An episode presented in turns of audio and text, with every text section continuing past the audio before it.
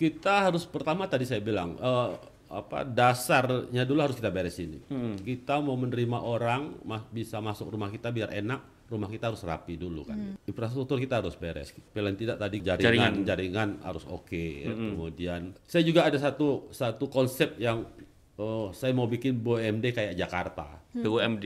BUMD, Badan Usaha Milik Daerah. Jadi dia BUMD nanti ada ada perusahaan-perusahaan di bawahnya nanti perusahaan-perusahaan ini bisnis to bisnis saja dia. Itu nanti akan banyak menyerap tenaga kerja juga di sana.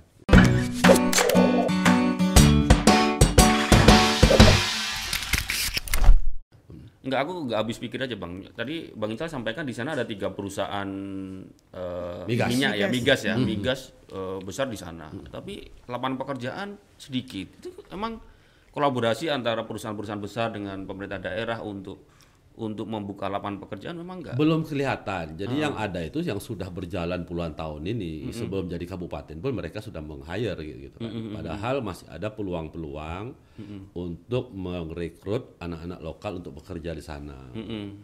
Ya misalnya lah saya bilang contohnya misalnya eh, welder gitu, eh, tukang las. Nggak perlu ngambil dari Jakarta dong, dia latih orang lokal. Iyalah, supaya bisa gitu. jadi welder. Kalau memang dia tidak punya se- sertifikasi apa sebagai welder, jadi dilatih dibikin dia supaya lulus. Bagaimana supaya dia dapat sertifi- sertifikat? Atau yang lainnya lah, rigger atau saya nggak paham lah kalau di bidang perminyakan. Atau jadi roaster boat gitu. Padahal gaji di migas berapa? Upah sektor migas itu minimum di Anambas itu 3,8 setengah. Sektor migas itu kerja say tukang cuci piring lah ya. Tukang cuci piring itu kerjanya pas orang habis makan aja cuci piring kan. Itu minimal 3 juta 850 ribu. Tapi mereka karena kerjanya misalnya di offshore sampai 12 12 jam, mereka ada overtime. Itu minimal mereka dapat 5 sampai 7 juta. Bayangkan anak-anak sarjana, adik-adik kami yang sarjana balik ke sana jadi honorer gajinya cuma 2,1 juta. Yang tamat SMA gajinya kalau di honorer itu cuma 1,7 juta. Sementara di sana mahal kehidupannya. Iya. Biaya hidupnya mahal, living cost-nya mahal di sana. Untuk di Tarempa terkadang begitu ya bang. Sangat mahal living cost di sana. Hmm. Itulah yang harus di- harus harus diinikan lagi gitu. Iya. Harus digerakkan lagi gitu. Iya. Nah kalau sekarang kondisinya di sana kan eh, pariwisatanya pak. Kalau sekarang kondisi lagi pandemi nih. Tadi Bang Ical kan sampaikan, Sekarang- potensinya di Anambas itu pariwisata. Pariwisata. Tapi sekarang kita lagi di masa pandemi nih, misalnya nanti jadi bupati nih misalkan. Hmm. Apa yang mau dilakukan dengan pariwisata, Bang? Di sana sekarang masih termasuk zona hij- hijau ya. Walaupun ada beberapa sekarang yang, Yang lagi rame nih 53 perusahaan eh apa pegawai dari offshore ya. offshore yang itu. Positif ya. Uh, Sebenarnya gini, di sana itu perahu-perahu Kapal yang- pesiar, eh kapal itu kapal ah, pesiar ah, itu ah, ah. yang layar itu ya. Panjang tinggi itu ya. tapi lagi-lagi sumber daya manusia untuk menyerap orang-orang itu harus kita siapkan juga gitu. Kalau kita tidak menyiapkan misalnya mereka mau beli makanannya bingung karena ya itu tadi orang yang anak-anak kami yang pintar bahasa Inggris dia karena tidak ada job di Anambas dia tidak ada tidak kerja di Anambas kerja di Tanjung Pinang di hotel Tanjung Pinang atau di ini gitu. Nah yang itu-gitu memang harus ya tamatan SMA dilatih untuk ber- bisa berbahasa Inggris dengan baik bisa bi- ngelayanin apa turis-turis. Kalau enggak juga turis gimana mau datang gitu kan. Terus apa hotel-hotel sana belum ada hotel bintang tiga. Hotel biasa aja gitu. Hotel asal tempat tidur aja tempat kalau ngantuk tidur gitu kan. Jadi eh, belum ada hotel juga orang juga mau ke sana. Fasilitasnya belum lengkap, belum be- belum memadai lah gitu. Nah apalagi kondisi pandemi gini gitu. Eh, Tapi ada beberapa, satu ada di Pulau Bawah namanya itu termasuk oh, apa eksklusif lah ya, tempat wisata eksklusif. Tapi ya memang harganya mahal, harus terbang dari Batam pakai apa eh, seaplane gitu, eh, satu malam bisa 10 juta dolar. Charter ya? Charter. eh, private itu kan. Private, gitu. iya, iya. Dan tempat-tempat itu banyak sebenarnya.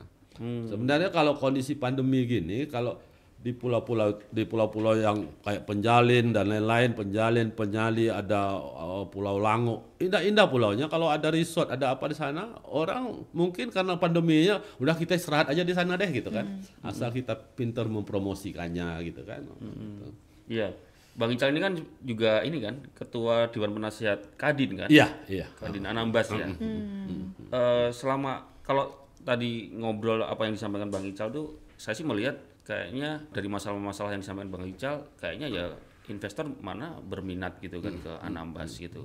Menurut Bang Ical bagaimana menarik investor misalnya di pariwisata atau mungkin tadi di per- industri perikanan itu Ya. apa? Ada nggak Bang? Strateginya ada nggak Bang? kita harus pertama tadi saya bilang eh, apa dasarnya dulu harus kita beresin.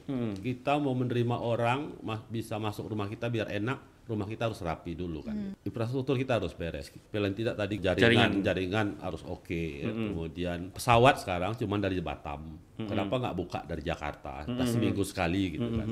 Karena gini orang Jakarta kalau mau ke Anambas, saya kan eh, lama tinggal Jakarta, berangkat jam 5 pagi subuh dengan pesawat jam 7 nyampe di Anambas jam 6 sore kayak ke kayak ke Eropa tuh perjalanannya. Kalau orang cuma mau berangkat mau holiday eh, weekend Udah habis waktunya di Udah jalan. habis. sampai di jalan gitu. Banyak transitnya ya, Bang? Ya, jadi Ya, harus transit ke Batam. harus transport Batam. Nyampe sana jam 5 sore. Kalau cuman eh, waktu cuman cuma Jumat sore berangkat oh, sa- sa- Minggu harus pulang, belum bisa menikmati, masih Iya, capek masih gitu. capek. Jadi harus memang bikin penerbangan langsung untuk me- me- apa menarik pariwisata. Karena kalau penerbangan langsung kan cuma tiga jam. Seperti uh, perusahaan minyak itu kan mereka punya penerbangan langsung tuh Jakarta. Kita harus juga buka. Harus buka pintu gerbangnya itu dengan penerbangan langsung. Atau nanti kita di Jemaja itu kita bikin uh, penerbangan internasional. Dari Singapura bisa langsung juga ke sana. Itu harus diberesin untuk untuk uh, supaya orang tertarik untuk datang gitu kan. Uh, pasti apa uh, signal ada jaringan ada hotel paling tidak bintang tiga ada bisa disiapkan oleh pemerintah atau kita ajak kerjasama dengan uh, investor luar kan. Menurut Bang Ical kayak Anambas itu apa, mungkin bisa berkaca seperti Bintan ya. Mungkin nggak sih di sana dibikin kawasan ekonomi khusus untuk pariwisata gitu. Bisa saja uh, Jadi dibu- agar di- ada akses misalnya dari Singapura ke Anambas. itu yang saya itu. itu yang saya inginkan sebenarnya itu yang saya karena saya belum bukan orang pemerintahan dan belum pernah terjun ke sana saya menginginkan itu kenapa tidak misalnya eh, akses dari Singapura atau dari oh, China langsung Kuala ke. Anambas gitu Heeh, karena kan kita China. tahu China kan paling banyak eh, turisnya itu yang turis yang stay-nya cuma 3 4 hari gitu kalau Eropa mereka bisa sampai eh, dua minggu gitu kan. Kita jangan cari Cina aja. Cina dia agak spend money-nya kan enggak karena kalau mereka datang tempatnya bagus karena gini saya pernah tem- pergi tempat-tempat eh, pantai di kayak di eh, Cina kayak di Amerika pantainya jelek tapi kalau weekend itu penuh pantainya sama orang gitu. Jauh pantai kita bagus gitu Nah, promosinya aja kurang promosi kurang tapi kita mau promosi gitu kita harus siapkan fasilitas kan gitu Iya. Benerin tadi rumahnya dalam dulu ya. ya. Nah, kita dulu. bereskan di rumahnya dulu. Baru kita buka gerbang ya, Baru Bang, ya? kita gerbang gitu. Mudah-mudahan dengan gitu akan datang. Kalau banyak orang datang, banyak orang spend money akan efek apa multiplier efek ke apa ekonomi itu akan akan terjadi tuh. Nanti ada yang jual makanan tarempa, ada jual apa souvenir, ada yang bikin, bisa bikin homestay, bikin macam-macam kan itu. Sehingga ekonomi bergerak juga gitu. Iya, makanya kayak saya sama Anita itu bang nggak belum kepikiran mau ke Anambas, gitu loh. Karena apa ya takut mahal ya. Takut mahal. Aksesnya ke sana Sana sulit. aksesnya juga sulit dan katanya mahal. Iya. itu. Nah itu kalau tadi abang bilang soal apa perikanan, ya. Mm-mm, mm-mm. Kesar- kan memang di Anambas eh, dikelilingi sama Laut. Laut. perairannya 98 persen ya bang. Terus tadi tadi ikan juga dikirim ke Batam, ke Singapura. Nah seharusnya taraf hidup di nelayan di sana pun juga sebenarnya sudah harusnya udah baik dong bang. Hmm. Iya. Tapi nyatanya Ya eh, sebenarnya di Anambas itu ti- tidak ada orang sangat miskin kayak di Jawa lah ya gitu. Karena sana datang berangkat malam mancing besok bisa jual ikan dapat uang tiga tiga ratus empat ratus ribu bisa aja gitu kan untuk satu kapal ya untuk satu kapal gitu. Eh, problemnya sana kalau terlalu banyak ikan yang didapat masyarakatnya kan sedikit. Akhirnya jualnya murah gitu. Hmm, oke. Atau penampung-penampung ikan yang besar-besar itu dia sudah penuh misalnya. Itu ya saya bilang karena tidak ada konektivitas langsung ke langsung ke buyer di luar. Lewat broker lagi, lewat broker lagi kan. gitu. Gitu. Sebenarnya ya untuk mensejahterakan mas- nelayan di sana itu ya gimana hasil nelayan itu sudah pasti ada pembelinya, Ya. sudah pasti harganya tidak berdasarkan musiman gitu. Ikan banyak mereka turunin harga gitu Iya. kan gitu. Iya, di sana katanya murah-murah atau berlimpah murah. Iya, Sangat- ikan sangat murah. sangat Tapi murah. tetap aja sampai Batam kita sekali makan 150 ribu nih. Sangat murah dan sangat segar gitu ikan sana. Iya. iya, sampai nggak kalau beli nggak nggak pakai timbangan ya bang ya? iya, memang pakai ekor gitu atau pakai pakai apa? Pakai kantong satu kantong misalnya lima puluh ribu. Gitu. Ah. Wow, Oh, itu benar, Bang. Emang di sana nggak pakai timbangan ya? Enggak, enggak, enggak, enggak. pakai kantong ya? Tapi kalau musim-musim susah dia juga pakai timbangan tergantung ini ya, situasi lah gitu kan. Iya, kalau di sini kan di pasar pakai timbangan nih. Kalau di sana enggak. Iya. Kalau sana nggak per kantong deh, per Iya, ekor. iya. Bang Ical, jadi menurut Bang Ical 11 tahun atau ya mungkin spesifik aja deh, lima tahun pemerintahan yang sekarang eh, berjalan ini menurut Bang Ical Anambas belum ada perubahan sama sekali. Ada perubahan. Tidak boleh kita tutup mata. Saya tahu persis ada perubahan karena waktu du- zaman saya dulu tidak ada jalan aspal 3-4 meter. Sekarang sudah ada jalan aspal 3-4 3-4 meter lebar. Oh, nyambung dari daerah ke daerah gitu. Oh, dari desa ke desa gitu. Ada perubahan pembangunan gitu ya. Tapi saya bilang masih banyak yang belum disentuh. Padahal udah 11 tahun. Contohnya tuh saya tadi, bilang pelayanan kesehatan, gitu ya. pelayanan kesehatan, lapangan kerja. ya. Yang paling paling penting buat saya itulah eh, lapangan kerja, pelayanan kesehatan masyarakat, terus apa, nelayan, gimana mm melayani biar tenang dia ke laut, dia dia tahu siapa nanti pulang dapat ikan segini, dia tahu harganya segini, tidak tidak sesuka-suka orang nanti apa atau tanda kutip tengkulak yang bilang wah ikan ini kami udah punya banyak, ya ikan jadi murah gitu kan gitu. Itu yang jadi kadang-kadang untuk ongkos dia aja, untuk ongkos fuelnya aja, eh, bahan bakarnya nggak cukup gitu, apa untuk jual ikan itu kadang kalau lagi banjir ikannya gitu. Jadi memang me- karena nelayan sana kan hampir 80 persen.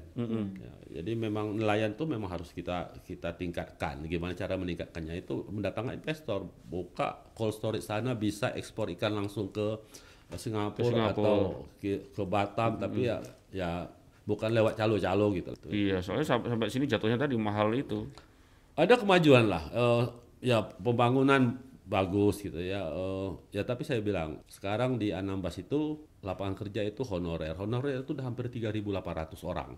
Pegawai negeri 1.700 saking tidak ada lapangan kerja akhirnya diterima jadi honorer ya. Eh, kalau nggak diciptakan lapangan kerja itu. Ini akan jadi bom waktu. Sementara tamat tamat kuliah makin banyak tamat SMA makin banyak gitu ya. Kan nggak mungkin nanti apa Anambas isinya honorer semua. Ah, nggak mungkin, harus diciptakan lapangan kerja di sana. Iya, Untuk yang ciptakan lapangan kerja, kita harus memba- membawa investor, harus punya networking keluar, Ya, harus punya punya networking keluar.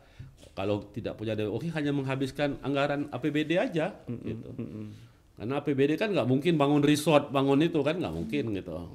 Ya, itu harus lewat investor. Nah untuk dapat investor kita harus punya punya jaringan di luar itu, membangun jaringan supaya investor mau datang melihat itu dan akhirnya tertarik gitu kan. Ya, Menurut Bang Ical, Bang Ical mampu untuk melakukan perubahan-perubahan itu, Bang. Insya Allah memang itulah niat niat saya dan Johari eh, pengen melakukan perubahan ya perubahan yang belum tersentuh sekarang ini ya itulah yang tadi soal nelayan soal saya juga ada satu satu konsep yang oh, saya mau bikin BUMD kayak Jakarta BUMD. BUMD Badan Usaha Milik Daerah. Jadi dia BUMD nanti ada ada perusahaan-perusahaan di bawahnya nanti perusahaan-perusahaan ini bisnis to bisnis saja dia. Itu nanti akan banyak menyerap tenaga kerja juga di sana. Memang selama ini di di Anambas BUMD Tidak ada, adanya Perusda tapi eh, kelihatannya mati suri kelihatannya ya gitu. Karena tidak bergerak. Bang, kalau tadi abang udah nyinggung infrastruktur, kesehatan, perikanan. Kalau di pendidikannya sendiri di Anambas, saran dan prasananya Eh, su- sudah cukup ya eh, sampai SMA. Memang sayangnya eh, sudah 11 tahun kita di Anambas itu tidak punya semacam paling tidak akademik lah, eh, politeknik misalnya gitu ya. Padahal di sana ada migas. Ya, eh, akademi migas misalnya gitu kan. Eh, di akademi migas kan ada teknik mesin, ada belajar mesin, ada belajar itu. gitu. Itu belum ada itu.